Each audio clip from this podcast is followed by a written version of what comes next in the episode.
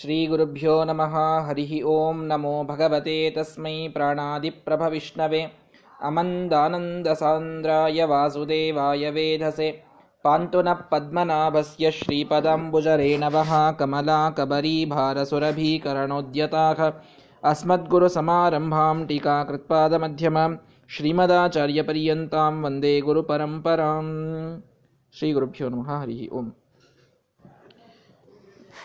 ಪರಮಾತ್ಮನ ಷೋಡಶ ಕಲೆಗಳ ಹದಿನಾರು ಅಂಶಗಳ ವಿವರವನ್ನು ಶ್ರೀಮದಾಚಾರ್ಯರು ಹೇಳಿದ್ದನ್ನು ನಾವು ಕೇಳ್ತಾ ಇದ್ದೇವೆ. ಅಲ್ಲಿ ಕ್ರಮದ ವ್ಯತ್ಯಾಸ ನಮಗೆ ಕಾಣಿಸ್ತಾ ಇದೆ. ಮೊದಲಿಗೆ ಮನಸ್ಸು, ಆಮೇಲೆ ಇಂದ್ರಿಯ ಅಂತ ಕೆಲವು ಕಡೆಗೆ ಹೇಳ್ತಾರೆ. ತತ್ಪ್ರಾಕ್ ಶ್ರುತೇಶ್ಚ ಅಂತ ಮೊದಲು ಮನಸ್ಸು, ಅಂದರೆ ಇಂದ್ರಿಯ ಆಮೇಲೆ ಮನಸ್ಸು ಮನಸ್ಸು, ಆಮೇಲೆ ಇಂದ್ರಿಯ, ಹೀಗೆ ಕೆಲವೊಮ್ಮೆ ಕನ್ಫ್ಯೂಷನ್ ಬಂದಂತಾಗ್ತದೆ. ಅದಕ್ಕೆ ಒಂದರ್ಥ, ಒಂದು ಸಮಾಧಾನವನ್ನು ಶ್ರೀಮದಾಚಾರ್ಯರು ನುಡಿದರು. ಮನಸ್ಸು ಅಂತಂದರೆ ಗರುಡಶೇಷ ರುದ್ರರು ಅಂತ ಇಟ್ಟುಕೊಂಡಾಗ ಅವರು ಮೊದಲಿಗೆ ಹುಟ್ಟಿದ್ದಾರೆ. ಮನಸ್ಸಿಗೆ ಅನಿರುದ್ಧನೂ ಕೂಡ ಅಭಿಮಾನಿಯಾದ್ದರಿಂದ ಅವನು ಅಂತ ಇಟ್ಟುಕೊಂಡಾಗ ಅವರು ಇಂದ್ರಿಯ ದೇವತೆಗಳ, ಇಂದ್ರಾದಿಗಳ ನಂತರದಲ್ಲಿ ಹುಟ್ಟಿದ್ದಾರೆ ಅನ್ನುವುದನ್ನು ಇಟ್ಟುಕೊಳ್ಳಬೇಕು ಅಂತ ಒಂದು ವ್ಯವಸ್ಥೆಯನ್ನು ಮಾಡಿದರು. ಅಂತೂ ಈ ಎಲ್ಲ ಕನ್ಫ್ಯೂಷನನ್ನು ಅವಾಯ್ಡ್ ಮಾಡಲಿಕ್ಕೆ, ಒಮ್ಮೆ ಪೂರ್ಣವಾಗಿ ಅದರ ಲಿಸ್ಟನ್ನು ಶ್ರೀಮದಾಚಾರ್ಯರು ಭಾಷ್ಯದಲ್ಲಿ ಅವರು, ಆ ಕ್ರಮ ಎಂಥದ್ದು, ಯಾರು ಯಾರಿಂದ ಹುಟ್ಟಿದ್ರು, ಯಾರು ಯಾರಲ್ಲಿ ಲಯ ಆಗ್ತಾರೆ ಅನ್ನೋದನ್ನ ಸ್ಪಷ್ಟ ಕ್ರಮವನ್ನು ತಿಳಿಸಿಬಿಡ್ತಾ ಇದ್ದಾರೆ. ಇದು ಬಹಳ ಉಪಯುಕ್ತವಾದಂತಹ ಕ್ರಮ ಇದನ್ನೆಲ್ಲರೂ ನೆನಪಿಟ್ಟುಕೊಳ್ಬೇಕು. ಏನು ಅಂದ್ರೆ, ವಿಷ್ಣು ಪ್ರಾಣಸ್ತಥ ಶ್ರದ್ಧಾ, ತಸ್ಯ ರುದ್ರೋ ಮನೋಭಿದ. ವಿಷ್ಣು ಪ್ರಾಣ ವಿಷ್ಣುವಿನಿಂದ, ಅರ್ಥಾತ್ ಪರಮಾತ್ಮನಿಂದ ಪ್ರಾಣದೇವರು ತಾವು ಜನನವನ್ನು ಪಡೀತಾ ಇದ್ದಾರೆ. ಮೊದಲಿಗೆ ಇದು ಎಲ್ಲರಿಗೂ ವೇದಿತವಾದದ್ದು ಇದು ಸರಿ ಅಂತ ಅನ್ನಿಸ್ತದೆ ಎಲ್ಲರಿಗೂ. ವಿಷ್ಣುವಿನಿಂದ, ಪರಮಾತ್ಮನಿಂದ ಪ್ರಾಣದೇವರು ತಾವು ಜನ್ಮವನ್ನು ಪಡೀತಾರೆ. ಪ್ರಾಣಾದ್ವಾಯುರಜಾಯತ ಅಂತ ಪುರುಷ ಸೂಕ್ತ ಹೇಳಿದಂತೆ ಪರಮಾತ್ಮನ ಪ್ರಾಣದಿಂದ, ಆತ್ಮದಿಂದ ವಾಯುದೇವರ ಪ್ರಾದುರ್ಭಾವ ಆಗ್ತದೆ. ವಾಯುದೇವರು ಹುಟ್ಟುತ್ತಾರೆ. ಎಲ್ಲರಿಗಿಂತಲೂ ಮೊದಲು ಏನ್ ಈ ಇಡೀ ಜಗತ್ತನ್ನು ಹುಟ್ಟಿಸಲಿಕ್ಕೆ ನಾನು ಯಾರನ್ನ ಹುಟ್ಟಿಸಲಿ? ಯಾರಿದ್ದಾಗ ನಾನಿದ್ದು, ಯಾರಿಲ್ಲದಾಗ ನಾನು ಹೋಗುವಂತಹ ಒಂದು ಭಕ್ತಿಯನ್ನು ಮಾಡುವಂಥವರು ಯಾರು ನನ್ನ ಮೇಲೆ ಅಂತನ್ನುವುದನ್ನು ಹುಡುಕಿಕೊಂಡು ಪರಮಾತ್ಮ ಪ್ರಾಣದೇವರ ಸೃಷ್ಟಿಯನ್ನ ಮಾಡಿದ ಅಂತ ಸ್ಪಷ್ಟವಾದ ಮಾತು. ಆದ್ದರಿಂದ ವಿಷ್ಣು ಪ್ರಾಣಸ್ತತ ಶ್ರದ್ಧಾ. ಪರಮಾತ್ಮನಿಂದ ಪ್ರಾಣದೇವರು ತತಶ್ರದ್ಧಾ ಅವರಿಂದ ಶ್ರದ್ಧಾ ನಾಮ, ಶ್ರದ್ಧಾಭಿಮಾನಿನಿಯಾದ ಭಾರತೀ ದೇವಿ ಅವಳಿಗೆ ಶ್ರದ್ಧಾ ಅಂತೂ ಹೆಸರಿದೆ. ಆ ಶ್ರದ್ಧಾದೇವಿ, ಅರ್ಥಾತ್ ಭಾರತೀ ದೇವಿ, ಅವಳು ಜನ್ಮವನ್ನು ಪಡೀತಾಳೆ ಪ್ರಾಣದೇವರಿಂದ. ತಸ್ಯ ರುದ್ರೋ ಮನೋಭಿದ. ಅವಳಿಂದ ಮನೋಭಿದರಾದಂತಹ, ಅರ್ಥಾತ್ ಮನಸ್ಸಿಗೆ ಅಭಿಮಾನಿಯಾದಂತಹ ರುದ್ರದೇವರು ಜನ್ಮವನ್ನು ಪಡೀತಾರೆ ಅಂತ ಹೇಳಿದರು. ಇಲ್ಲಿ ಮತ್ತೆ ಟೀಕಾಕೃತ್ಪಾದರು ಹೇಳುತ್ತಾರೆ, ರುದ್ರಾಂತನ್ನೋದು ಉಪಲಕ್ಷಣ. ಅಂದರೆ ರುದ್ರಾಂತ ಹಿಡಿಯೋದು. ಅದರ ಜೊತೆ ಗರುಡ ಶೇಷ ಅಂತ ಅನ್ನೋದು ಟು ಬಿ ಅಂಡರ್ಸ್ಟುಡ್ ಅಂತ ಹೇಳ್ತಾರೆ. ಉಪಲಕ್ಷಣ ಅಂತ ಒಂದು ಕಾನ್ಸೆಪ್ಟ್ ಶಾಸ್ತ್ರದಲ್ಲಿ ಬರ್ತದೆ. ಉಪಲಕ್ಷಣ ಅಂದ್ರೆ ಏನು? ಮನೆಯಲ್ಲಿ ಮೊಸರಿಟ್ಟಿರ್ತಾರೆ ಆ ಮನೆ ಹಿಂದ್ಕೆಲ್ಲ ಮನೆ ಮಹಡಿ ಮೇಲೆ ಮೊಸರಿಡ್ತಾ ಇದ್ರು. ಟೆರೆಸ್ ಇರ್ತದಲ್ಲ, ಅಲ್ಲಿ ಮೊಸರು ಇಡ್ತಿದ್ರು. ಮೊಸರು ಹಾಲು ಎಲ್ಲ ಶೇಖರಣೆ ಮಾಡಿ ಇಡ್ತಿದ್ರು. ಆಗ ಕಾಕೆ ಬಿಯೋ ದಧಿರಕ್ಷತಾಮ್ ಅಂತ ಯಾರೋ ಒಬ್ರು ಮಾತು ಹೇಳಿದ್ರು. ಕಾಗೆ ಅದೆಲ್ಲ ಬರ್ತಾ ಇರ್ತದೆ. ಕಾಗೆಯಿಂದ ಮೊಸರನ್ನು ರಕ್ಷಿಸು ಅಂತ ಮಗನಿಗೆ ಹೇಳಿದ. ಅವನು ಕಾಗೆ ಬರೋದನ್ನು ನೋಡ್ಕೋತ ಕೂತಿದ್ದ. ಅಷ್ಟರಲ್ಲಿ ಒಂದು ಬೆಕ್ಕು ಬಂತು, ಬೆಕ್ಕು ಮೊಸರನ್ನು ತಿಂದು ಹೋಯಿತು. ಅವನು ಏನು ಮಾಡಲಿಲ್ಲ. ಯಾಕೆ? ಏನು ಹೇಳಿ ಹೋಗಿದ್ಲು ತಾಯಿ? ಕಾಗೆಯಿಂದ ದಧಿಯನ್ನು ರಕ್ಷಿಸು ಅಂತ ಹೇಳಿದ್ಲು. ಅಂದಮೇಲೆ ಕಾಗೆ ಬಂದಿಲ್ಲ ಅಲ್ಲಿ, ಬೆಕ್ಕು ಬಂದಿದ್ದು ಬೆಕ್ಕಿ ಏನು ಹೇಳಿದ್ದಿಲ್ಲಲ್ಲ ಅಂತ. ಇದು ಸರಿನಾ? ಅಲ್ಲ. ಕಾಕೇಭ್ಯೋ ರಕ್ಷತಾಂ ಅನ್ನೋದಕ್ಕೇನರ್ಥ ದಧ್ಯುಪಘಾತಕ ಸರ್ವ ಪ್ರಾಣಿಭ್ಯ ರಕ್ಷತಾಂ ಅಂತ ಶಾಸ್ತ್ರದಲ್ಲಿ ಒಂದು ಕಾನ್ಸೆಪ್ಟ್ ಉಪಲಕ್ಷಣ ಅಂತ. ಉಪಲಕ್ಷಣ ಅಂದ್ರೆ ಏನು ಒಂದನ್ನು ಹೇಳಿದ್ರೆ ಅದಕ್ಕೆ ಸಮಾನವಾದದ್ದು ಎಲ್ಲವನ್ನೂ ಗ್ರಹಣ ಮಾಡಬೇಕು. ಅಂದ್ರೆ ದಧಿಯನ್ನ ಅಪಹಾರ ಮಾಡುವ, ಮೊಸರನ್ನ ತಿನ್ನುವಂತ ಎಲ್ಲಾ ಪ್ರಾಣಿಗಳು ಅಂತ ಉಪಲಕ್ಷಣವಾಗಿ ತೆಗೆದುಕೊಳ್ಳೋದು. ಕಾಗೆ ಅಂತ ಅಂದ ಮಾತ್ರಕ್ಕೆ ಕೇವಲ ಕಾಗೆ ಅಂತ ಅರ್ಥ ಮಾಡಲಿ, ಮಾಡದೇನೆ. ಉಪಲಕ್ಷಣವಾಗಿ, ಅಂದರೆ ಟು ಬಿ ಅಂಡರ್ಸ್ಟುಡ್ ಅನ್ನುವಂಥ ರೀತಿಯಲ್ಲಿ ಮೊಸರಿಗೆ ಘಾತಕವಾದ ಯಾವ ಯಾವ ಪ್ರಾಣಿಗಳಿವೆಯೋ ಎಲ್ಲ ಅಂತ ಅಂಡರ್ಸ್ಟ್ಯಾಂಡ್ ಮಾಡಿಕೊಳ್ಬೇಕು. ಹೇಗೋ? ಹಾಗೆ ಇಲ್ಲಿ ರುದ್ರ ಅನ್ನೋದು ಉಪಲಕ್ಷಣ ಅಂತ ಟೀಕಾರರು ಹೇಳ್ತಾರೆ. ಉಪಲಕ್ಷಣ ಅಂದ್ರೆ ಏನರ್ಥ? ರುದ್ರನ ಜೊತೆಗೆ ಅವರ ಸಮಾನರಾದವರು, ಗರುಡ, ಶೇಷ ಎಲ್ಲರನ್ನ ಸ್ವೀಕಾರ ಮಾಡಿ ಅಂತ ಅರ್ಥ ಸರಿ. ರುದ್ರೋ ಮನೋಭಿದ ತಸ್ಮಾದಿಂದ್ರಸ್ತ್ವಿಂದ್ರಿಯಾತ್ಮ. ಅವರಿಂದ ಇಂದ್ರಿಯಗಳಿಗೆ ಅಭಿಮಾನಿಗಳಲ್ಲಿ ಈಶರಾದಂಥವರು ಇಂದ್ರದೇವರು. ಆ ಇಂದ್ರದೇವರು ಹುಟ್ಟುತ್ತಾರೆ. ಯಾರಿಂದ? ಗರುಡಶೇಷ ರುದ್ರರಿಂದ ಇಂದ್ರದೇವರ ಅವತಾರವಾಗ್ತದೆ. ತಸ್ಯ ಸೋಮೋನ್ನ ದೇವತಾ. ಅವರಿಂದ ಇಂದ್ರಿಯಾತ್ಮರಾದಂತಹ ಇಂದ್ರದೇವರಿಂದ ಅನ್ನದ ದೇವತೆಯಾದ ಚಂದ್ರ ಹುಟ್ಟುತ್ತಾನೆ. ಇಂದ್ರನಿಂದ ಚಂದ್ರನ ಪ್ರಾದುರ್ಭಾವ ಅಂದ್ರೆ ಇವರಾದ ಮೇಲೆ ಅಂತ ಅರ್ಥ. ಎಲ್ಲರೂ ಪರಮಾತ್ಮನಿಂದ ಹುಟ್ಟೋದು, ಎಲ್ಲರೂ ಬ್ರಹ್ಮದೇವರಿಂದ ಹುಟ್ಟೋದು. ಇವರಾದ ಮೇಲೆ, ಇಂದ್ರದೇವರಾದ ಮೇಲೆ ಚಂದ್ರ ಹುಟ್ಟುತ್ತಾನೆ. ತತಶ್ಚ ವರುಣ ಸೃಷ್ಟ. ಅದಾದ ಮೇಲೆ ವರುಣ ಹುಟ್ಟುತ್ತಾನೆ ಚಂದ್ರ ಹುಟ್ಟುವುದಾದ ಮೇಲೆ ವರುಣನ ಪ್ರಾದುರ್ಭಾವ ಆಗ್ತದೆ. ಇದೆಲ್ಲ ತಾರತಮ್ಯವನ್ನು ತಿಳಿಸುವಂಥದ್ದು. ತಾರತಮ್ಯ ನಮಗೆ ತಿಳಿಯಬೇಕು. ಇದೆಲ್ಲರೂ ನಾವು ವಾಯುಸ್ತುತಿಯನ್ನು ಹೇಳಬೇಕಾದಾಗ ನಾನು ಹೇಳಿದ್ದೆ ವಿಷ್ಣೋರ್ ಅತ್ಯುತ್ತಮತ್ವಾತ್ ಅಖಿಲ ಗುಣಗಣೈಹಿ ತತ್ರ ಭಕ್ತಿಂ ಗರಿಷ್ಠಾಂ ಸಂಶ್ಲಿಷ್ಠೆ ವಿಷ್ಣು ಅತ್ಯುತ್ತಮ ಸರ್ವೋತ್ತಮನಾದದ್ದರಿಂದ ಅತ್ಯುತ್ತಮವಾದಂತಹ ಭಕ್ತಿಯನ್ನು ಪರಮಾತ್ಮನಲ್ಲಿ ಮಾಡಬೇಕು. ಆದರೆ ಶ್ರೀಧರಾಭ್ಯಾಂ ಅಮುಮಥ ಪರಿವಾರಾತ್ಮನ ಸೇವಕೇಶು. ಶ್ರೀಧರಾಭ್ಯಾಂ ಅಂದರೆ ಲಕ್ಷ್ಮೀದೇವಿ, ಭೂದೇವಿ, ಶ್ರೀದೇವಿ ಇತ್ಯಾದಿ ಲಕ್ಷ್ಮಿಯ ರೂಪಗಳು ಮ ಅವರೆಲ್ಲರನ್ನ ಪರಿವಾರಾತ್ಮನ ಸೇವಕೇಶು. ಆ ಪರಮಾತ್ಮನ ಸೇವಕರನ್ನ ಅವನ ಪರಿವಾರ ಅಂತ ಅವರಲ್ಲೂ ಭಕ್ತಿ ಮಾಡಲೇಬೇಕು. ಯಾರಲ್ಲಿ ಯಸ್ಸಂಧತ್ತೆ ವಿರಿಂಚಿ ಶ್ವಸನ ವಿಹಗಪ ಅನಂತ ರುದ್ರ ಇಂದ್ರ ಪೂರ್ವೇಶು. ವಿರಿಂಚಿ ಬ್ರಹ್ಮದೇವರು, ಶ್ವಸನ ವಾಯುದೇವರು, ವಿಹಗಪ ಗರುಡ. ಯಸ್ಸಂಧತ್ತೆ ವಿರಿಂಚಿ ಶ್ವಸನ ವಿಹಗಪ ಅನಂತ. ಅನಂತ ಅಂದ್ರೆ ಶೇಷ, ರುದ್ರ, ಇಂದ್ರ, ಪೂರ್ವೇಶು. ಇವರೇ ಮೊದಲಾದ ಎಲ್ಲ ದೇವತೆಗಳಲ್ಲೂ ಆಧ್ಯಾಯನ್ ತಾರತಮ್ಯಂ ತಾರತಮ್ಯವನ್ನು ಚೆನ್ನಾಗಿ ತಿಳಿದುಕೊಂಡು ಯಾವನು ಭಕ್ತಿಯನ್ನು ಮಾಡ್ತಾನೋ ಆಧ್ಯಾಯನ್ ತರತಮ್ಯಂ ಸ್ಫುಟಮವತಿ ಸದಾ ವಾಯುರಸ್ಮದ್ಗುರುಸ್ತಂ. ಅವರನ್ನ ವಾಯುದೇವರು ಸ್ಫುಟಮವತಿ, ಚೆನ್ನಾಗಿ ಅವರು ಧ್ಯಾನ ಅಂದರೆ ರಕ್ಷಣೆ ಮಾಡ್ತಾರೆ.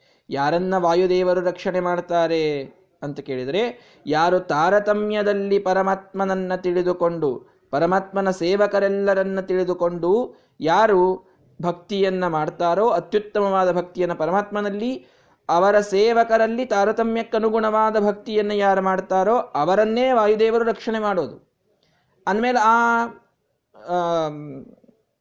ತಾರತಮ್ಯ ನಮಗೆ ತಿಳಿಯಬೇಕಲ್ಲ. ತಾರತಮ್ಯ ತಿಳಿಯಬೇಕು ಅನ್ನೋದಕ್ಕೆ ಇಷ್ಟೆಲ್ಲ ಭಾಷ್ಯದಲ್ಲಿ ಶ್ರೀಮದಾಚಾರ್ಯರು ಹೇಳ್ತಾ ಬರ್ತಾ ಇದ್ದಾರೆ. ವಿಷ್ಣುವಿನಿಂದ ಪ್ರಾಣ ಪ್ರಾಣನಿಂದ ಶ್ರದ್ಧಾದೇವಿ, ಅವರಿಂದ ಮನೋಭಿಮಾನಿಯಾದ ಗರುಡಶೇಷ ರುದ್ರರು ಅವರಿಂದ ಇಂದ್ರಿಯಾತ್ಮರಾದ ಇಂದ್ರದೇವರು, ಅವರಿಂದ ಅನ್ನದ ದೇವತೆಯಾದಂತಹ ಸೋಮ. ತತಶ್ಚ ವರುಣಶ್ರೇಷ್ಠ. ವ ಸೋಮನಾದ ಮೇಲೆ, ಅಂದರೆ ಚಂದ್ರನಾದ ಮೇಲೆ ವರುಣ ಹುಟ್ಟುತ್ತಾನೆ. ತಸ್ಮಾದ್ ಅಗ್ನಿಹಿ ತಥೋವರಹ ಅದಾದ ಮೇಲೆ ಅಗ್ನಿ ಹುಟ್ಟುತ್ತಾನೆ. ವರುಣನಿಗಿಂತಲೂ ಅಗ್ನಿ ಚಿಕ್ಕವ. ಹೀಗಾಗಿ ವರುಣನಾದ ಮೇಲೆ ಅಗ್ನಿ ಹುಟ್ಟಿದ. ಅದಾದ ಮೇಲೆ ಆಕಾಶ ದೇವತಾ ವಿಘ್ನ ತಥೋ ವಾಯೋಸ್ಸುತೋ ಮರುತ. ಆಕಾಶಕ್ಕೆ ದೇವತೆಯಾದಂತಹ ವಿಘ್ನ, ವಿಘ್ನೇಶ್ವರ, ಅಂದರೆ ಗಣಪತಿ, ಆಕಾಶಕ್ಕೆ ಅಭಿಮಾನಿಯಾದ ಗಣಪತಿ. ಗಣಪತಿ, ಇವನು ಆಕಾಶ ತತ್ವಕ್ಕೆ ಅಭಿಮಾನಿಯಾದ ದೇವತೆ. ಹೀಗಾಗಿ ಆಕಾಶ ಶಬ್ದಕ್ಕೆ, ಆಕಾಶ ತತ್ವಕ್ಕೆ ಅಭಿಮಾನಿಯಾದ ಗಣಪತಿ ವರುಣನಾದ ಮೇಲೆ ಹುಟ್ಟುತ್ತಾನೆ, ಅಗ್ನಿ ಆದ ಮೇಲೆ ಹುಟ್ಟುತ್ತಾನೆ. ತಥೋ ವಾಯೋಸ್ಸುತೋ ಮರುತ. ಗಣಪತಿ ಆದ ಮೇಲೆ ವಾಯುಸುತನಾದ ಮರುತ್ ತಾನು ಹುಟ್ಟುತ್ತಾನೆ. ಅಂದರೆ ಈ ಭೂತ ವಾಯು ಏನಿದೆಯಲ್ಲ, ಇದಕ್ಕೆ ಮುಖ್ಯ ವಾಯುದೇವರಂತೂ ಇದ್ದೇ ಇದ್ದಾರೆ. ಪ್ರವಹವಾಯು ಅಂತಿದ್ದಾನೆ. ಅವನ ಮಗನಾದ ಮರುತ್ ಮರುತ್ ಅಂತ ಇದ್ದಾನೆ. ಅವನು ಹುಟ್ಟುತ್ತಾನೆ ಗಣಪತಿ ಆದ ಮೇಲೆ. ತಸ್ಮಾದಗ್ನಿ ಪಾವಕಾಖ್ಯ ಪ್ರಥಮೋಗ್ನೇ ಸುತಸ್ತತ. ಅವನಿಂದ ಅಗ್ನಿ ಹುಟ್ಟುತ್ತಾನೆ ಅಂತ ಹೇಳಿಬಿಟ್ರು ಮತ್ತೆ, ನೋಡಿ. ಅಗ್ನಿಯಿಂದ ಬಂದು ಹೋಗಿದ್ದಾನೆ ವರುಣ ವರುಣ ಆದ್ಮೇಲೆ ಅಗ್ನಿ, ಆಮೇಲೆ ಗಣಪತಿ ಅಂತ ಹೇಳಿದ್ರು ಹಿಂದೆ. ಈಗ ಈ ಮರುತ್ತಾದ ಮೇಲೆ ಮತ್ತೆ ಅಗ್ನಿ ಹುಟ್ಟುತ್ತಾನೆ ಅಂತ ಬಂದ್ಬಿಡ್ತು. ಏನಿದರ ಅರ್ಥ? ಅದಕ್ಕೆ ಹೇಳ್ತಾರೆ ಶ್ರೀಮರಾಜರು ತಸ್ಮಾದ್ ಅಗ್ನಿ ಪಾವಕಾಖ್ಯ. ಪಾವಕ ಅನ್ನುವ ಹೆಸರಿನ ಅಗ್ನಿ ಹುಟ್ಟುತ್ತಾನೆ ಆ ಅಗ್ನಿ ಅಲ್ಲ, ನಾವ್ಯಾರ ಅಗ್ನಿ ಅಂತ ತಿಳಿದುಕೊಂಡಿದ್ದೇವಲ್ಲ, ಆ ಅಗ್ನಿ ಅಲ್ಲ. ಪಾವಕ ಅನ್ನುವಂಥ ಅಗ್ನಿ ಹುಟ್ಟುತ್ತಾನೆ ಪಾವಕ ಅನ್ನುವ ಅಗ್ನಿ ಯಾರಿವನು ಪ್ರಥಮೋಗ್ನೇ ಸುತಸ್ತಥ ಅಗ್ನಿಯ ಮಗ, ಅವನಿಗೆ ಪಾವಕ ಅಂತ ಹೆಸರು. ಅವನಿಗೂ ಅಗ್ನಿ ಅಂತ ಕರೀತಾರಷ್ಟೇ ಅವ್ರ ಸರ್ನೇಮ್ ಇದು, ಅಗ್ನಿ ಅಂತ ಅನ್ನೋದು. ಅವ್ರಿಗೆ ಯಾರ್ಯಾರು ಹೆಸರಿಡ್ತಾರೆ ಎಲ್ಲರಿಗೂ ಅಗ್ನಿ ಅಂತ ಕರೀತಾರೆ ಅಷ್ಟೇ ಹೀಗೆ ಅಗ್ನಿಯ ಮಗನಾದ ಪಾವಕ ಇವನು ಮರುತ್ ಹುಟ್ಟಿದ ನಂತರದಲ್ಲಿ ಹುಟ್ಟುವಂಥವ. ತತ ಪರ್ಜನ್ಯ ಉದ್ಭೂತ.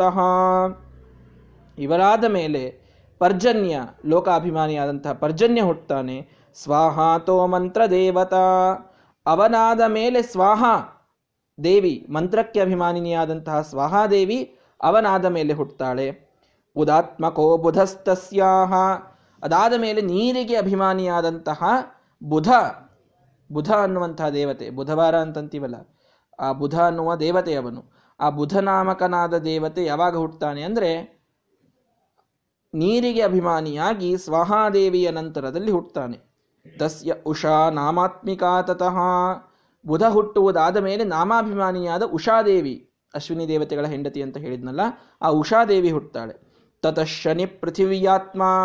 ಅವರಾದ ಮೇಲೆ ಪೃಥಿವಿಗೆ ಅಭಿಮಾನಿಯಾದ ಶನಿ ಅವನು ಹುಟ್ಟುತ್ತಾನೆ ಕರ್ಮಾತ್ಮ ಪುಷ್ಕರಸ್ತತಃ.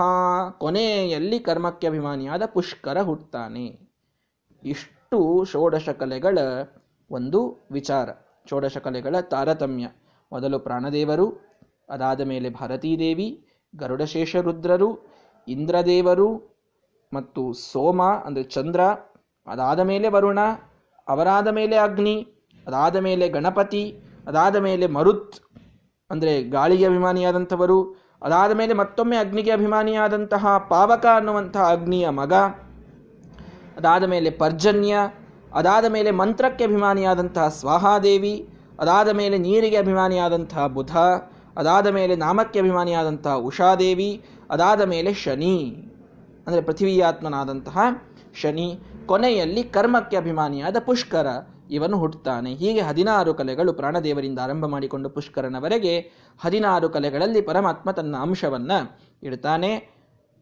ಆಯಿತು, ಏನಿದರಿಂದ ತಿಳಿಯೋದು ಅಂದ್ರೆ, ಕ್ರಮಾತ್ ಪ್ರತ್ಯವರಾಹ್ಯೇತೆ ಮುಕ್ತಾ ಸರ್ವಗುಣೈರಪಿ.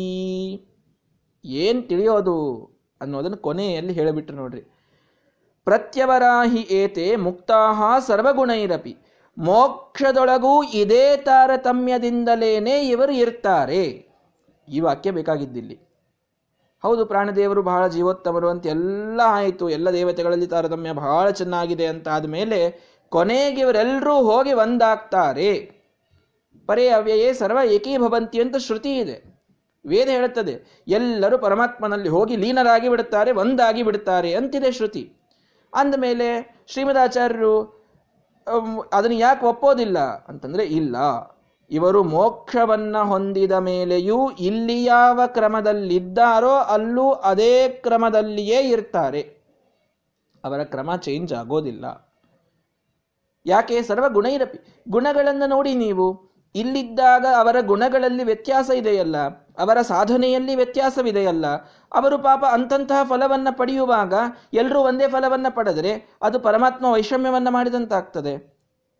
ಪರಮಾತ್ಮ ಎಷ್ಟೆಲ್ಲ ಸಾಧನೆ ಮಾಡಿದರೂ ಪರಮಾತ್ಮನನ್ನೇ ಪಡೆಯೋದು. ಹೌದು, ಪರಮಾತ್ಮನನ್ನು ಪಡೆಯೋಣ. ಅದರಲ್ಲಿ ತಾರತಮ್ಯ ಇಲ್ಲದೇ ಇದ್ದರೆ ಬಹಳ ಸಾಧನೆಯನ್ನು ಮಾಡಿದಂತಹ ಪ್ರಾಣದೇವರು, ಸ್ವಯಂ ವಾಯುದೇವರು, ಹನುಮ ಭೀಮ ಮಧ್ವಾವತಾರದಿಂದ ಪರಮಾತ್ಮನ ವಿಚಿತ್ರವಾದಂತಹ ಸೇವೆಯನ್ನು ಮಾಡಿ ಭಗವತ್ ಕಾರ್ಯ ಸಾಧಕರು ಅನಿಸಿಕೊಂಡಂಥವರು.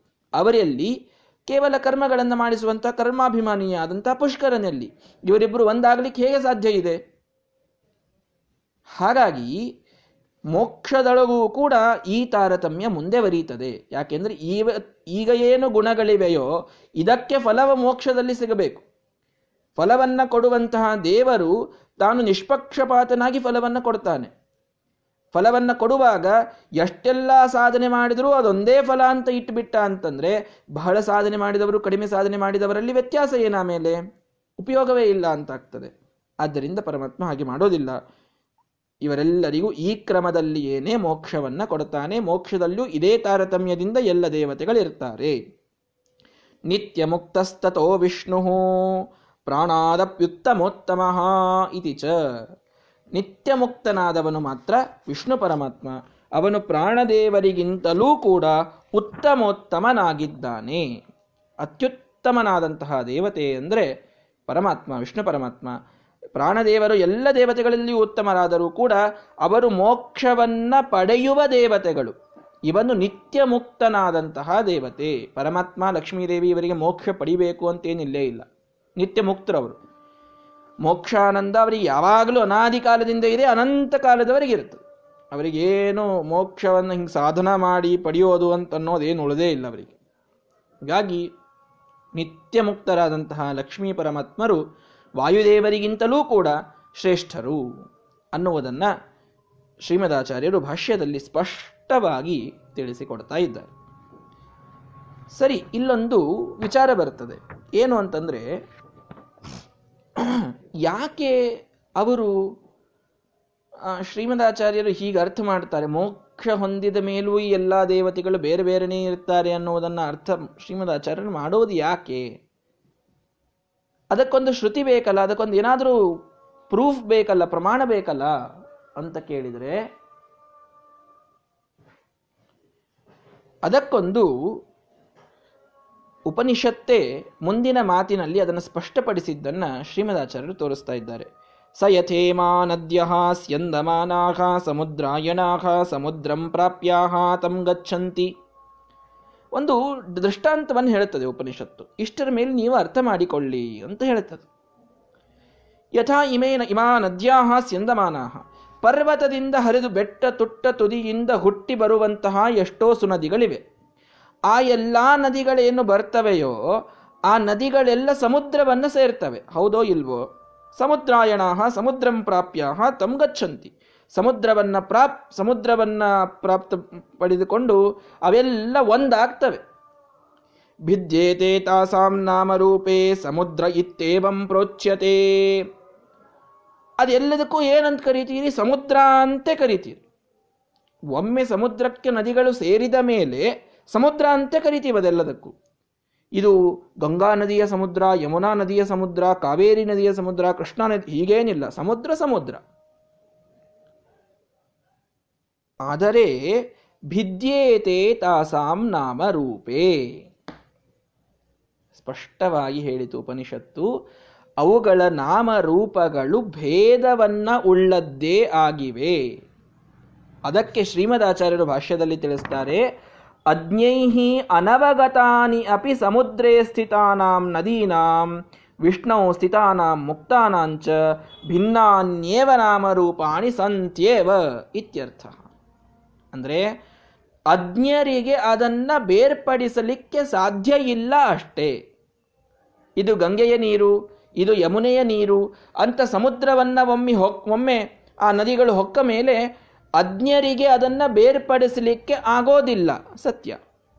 ಅಂದ ಮಾತ್ರಕ್ಕೆ ಆ ಎಲ್ಲ ನೀರು ಒಂದೇ ಅಂತಲ್ಲ. ವಿದ್ಯೇತೆ ತಾಸಾಂ ನಾಮ ರೂಪೆ. ಸ್ಪಷ್ಟವಾಗಿ ವೇದ ಹೇಳ್ತಾ ಇದೆ ಇದನ್ನು. ನಮಗೂ ಸರಿ ಅನ್ನಿಸ್ತದೆ ಇದು. ಸಮುದ್ರಕ್ಕೆ ಹೋಗಿ ಸೇರಿದ ಮೇಲೆಯೂ ಕೂಡ ಎಷ್ಟೋ ಕಡೆಗೆ ನೀವು ಸಮುದ್ರ ಸಂಗಮವಾಗುವಂತಹ ಪ್ರದೇಶವನ್ನು ನೋಡಿ. ಒಂದು ನದಿ ಸಮುದ್ರವನ್ನು ಸೇರುವಂತಹ ಪ್ರದೇಶವನ್ನು ನೋಡಿದಾಗ ಕ್ಲಿಯರ್ ಆಗಿ ಡಿಮಾರ್ಕೇಶನ್ ಇರ್ತದಲ್ಲಿ ಇದು ನದಿಯ ನೀರು, ಇದು ಸಮುದ್ರದ ನೀರು ಅಂತ. ಇರ್ತದೋ ಇಲ್ಲೋ? ಸಮುದ್ರದ ನೀರನ್ನು ಸೇರಿದ ಮೇಲೆ ಎಲ್ಲವೂ ಸಮುದ್ರ ಅಂತ ಅನಿಸ್ತದೆ ಸತ್ಯ. ಅನಿಸೋದ್ರಲ್ಲಿ ನಾನಿಲ್ಲ ಅಂತ ಹೇಳ್ತಾ ಇಲ್ಲ. ಆದರೆ ಆ ನದಿಯ ನೀರಿಗೆ ಒಂದು ಪ್ರತ್ಯೇಕ ಅಸ್ತಿತ್ವ ಇದ್ದೇ ಇರ್ತದೆ. ಎಲ್, ಸಮುದ್ರ ಸೇರಿದ ಮೇಲೆ ಗಂಗಾದೇವಿ ಏನಿದ್ದಾಳಲ್ಲ, ಅವಳು ಗಂಗೆಯ ಕಣಗಳಲ್ಲಿಯೇ ಇರ್ತಾಳೆ ಅವಳು ಸಮುದ್ರ ಸೇರಿದ ಮೇಲೂ ಕೂಡ. ಯಮುನಾದೇವಿ ಯಮುನೆಯ ನೀರಿನ ಕಣಗಳಲ್ಲಿಯೇ ಇರ್ತಾಳೆ, ಸಮುದ್ರ ಸೇರಿದ ಮೇಲೂ ಕೂಡ. ಹೀಗಿದೆ. ಅಂದ್ರೆ ಏನರ್ಥ ಸಮುದ್ರವನ್ನ ಎಲ್ಲವೂ ಸೇರಿ ಒಂದೇ ರೂಪವನ್ನ ಹೊಂದಿದರೂ ಕೂಡ ಅವುಗಳ ನಾಮರೂಪಗಳು ಭಿನ್ನವೇ ಆಗಿವೆ. ಇದರಂತೆ ಅಂತ ಹೇಳ್ಬಿಡ್ತು ಉಪನಿಷತ್ತು. ಏವಮೇವ ಅಸ್ಯ ಪರಿದೃಷ್ಟು ಇಮಾ ಷೋಡಶ ಕಲಾ ಪುರುಷಾಯಣ ಪುರುಷಂ ಪ್ರಾಪ್ಯ ತಂ ಗಚ್ಚಂತಿ. ಇದೇ ರೀತಿಯಲ್ಲಿ ಷೋಡಶ ಕಲೆಗಳುಳ್ಳಂತಹ ಈ ಪುರುಷನನ್ನ ಪರ ಹೊಂದಿದಂಥವರು ಅವನನ್ನು ಪಡೀತಾರೆ.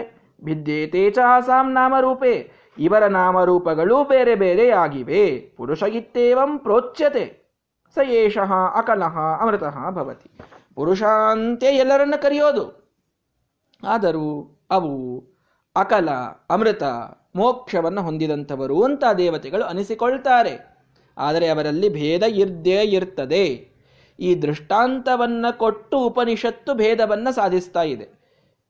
ಅಂದ್ರೆ ಏನು ಹೇಳಬೇಕಾಗಿದೆ ಉಪನಿಷತ್ತಿಗೆ ಅಂದರೆ, ನೋಡಲಿಕ್ಕೆ ಅಜ್ಞರಿಗೆ ಇದು ಒಂದೇ ಸಮುದ್ರ ಅಂತ ಅನಿಸ್ತದೆ.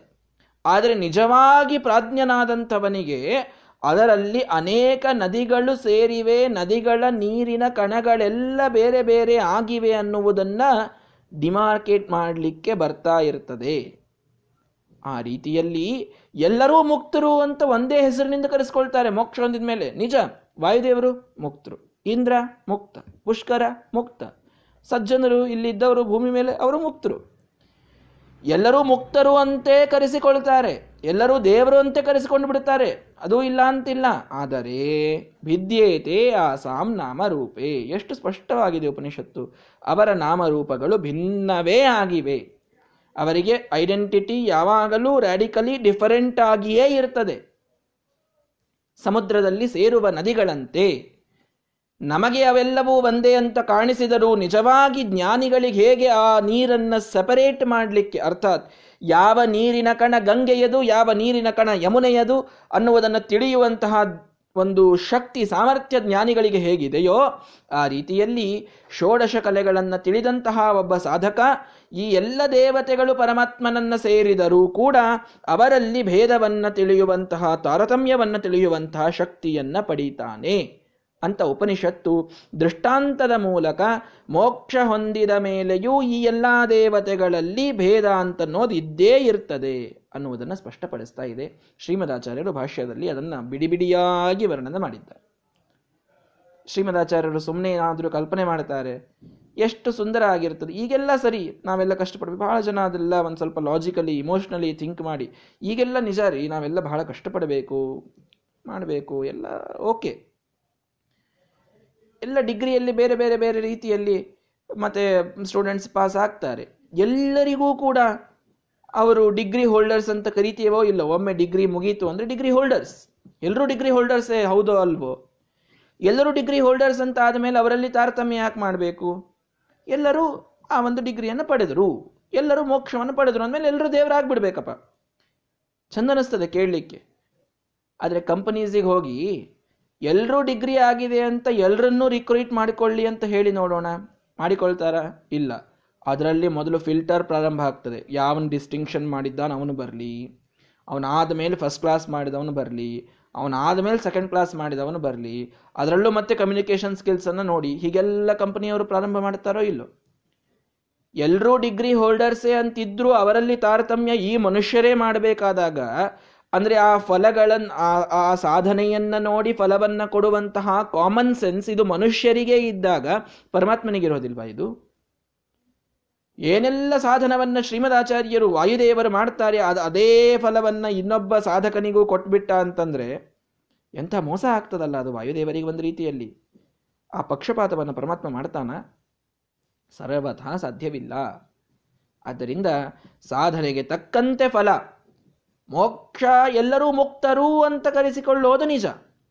ಆದರೆ ಆ ಎಲ್ಲ ಮುಕ್ತರು ಏಕಪ್ರಕಾರರಾಗಿ ದೇವರನ್ನು ಪಡೆದು ದೇವರೇ ಆಗಿಬಿಡುತ್ತಾರೆ ಅನ್ನುವಂತಹ ಮತ ಮಾತ್ರ ಸರ್ವತಃ ಸಾಧ್ಯವಿಲ್ಲ. ಇಲ್ಲಿ ಮಾತ್ರವೂ ಭೇದ, ಅಲ್ಲಿ ಒಂದೇ ಎಂಬೋ ಮತ ಏನಿದೆಯಲ್ಲ ಇಲ್ಲಿ ಮಾತ್ರ ಭೇದ ಕಾಣಿಸ್ತದೆ. ಅಲ್ಲಿ ಹೋದ್ಮೇಲೆ ಎಲ್ಲರೂ ಒಂದೇ ಆಗ್ತೀವಿ ಅಂತನ್ನುವಂತಹ ಮತ ಸರ್ವಥಾ ಸರಿಯಲ್ಲ. ಇಲ್ಲಿಯ ಸಾಧನೆಗೆ ತಕ್ಕಂತೆ ಅಲ್ಲಿಯ ಫಲವನ್ನ ನಿಷ್ಪಕ್ಷಪಾತಿಯಾದ ನ್ಯಾಯಾಧೀಶನ ಸ್ಥಾನದಲ್ಲಿರತಕ್ಕಂತಹ ಪರಮಾತ್ಮ ಅವನು ಪ್ರೀತಿಯಿಂದ ತನ್ನ ಸಾಧನೆಯನ್ನು ಅತಿಯಾಗಿ ಮಾಡಿದವರಿಗೆ, ಅತಿಯಾದ ಫಲವನ್ನು ಸ್ವಲ್ಪ ಮಾಡಿದವರಿಗೆ, ತಕ್ಕ ಫಲವನ್ನೇ ಪರಮಾತ್ಮ ಕೊಡುತ್ತಾನೆ. ಇದೇ ಅವನಿಗೆ ಸೇರುವಂತಹ, ಅಂದರೆ ಅವನಿಗೆ ಸೂಟ್ ಆಗುವಂತಹ ಗುಣ. ಎಲ್ಲರಿಗೂ ಒಂದೇ ರೀತಿ ಫಲ ಕೊಡ್ತಾನೆ ಅಂತಂದ್ರೆ ಪರಮಾತ್ಮನದೇನೊಂದು ದೊಡ್ಡ ಮಹತ್ವ ಉಳಿಯೋದಿಲ್ಲ ಆಮೇಲೆ.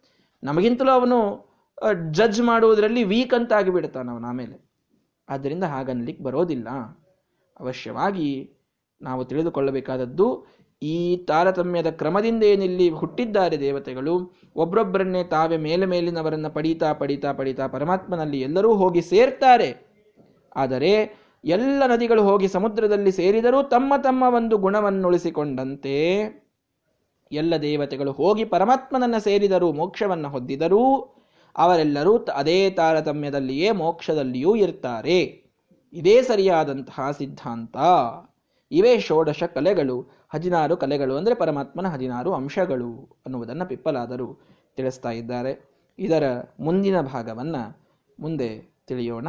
ಶ್ರೀಕೃಷ್ಣಾರ್ಪಣ ಮಸ್ತು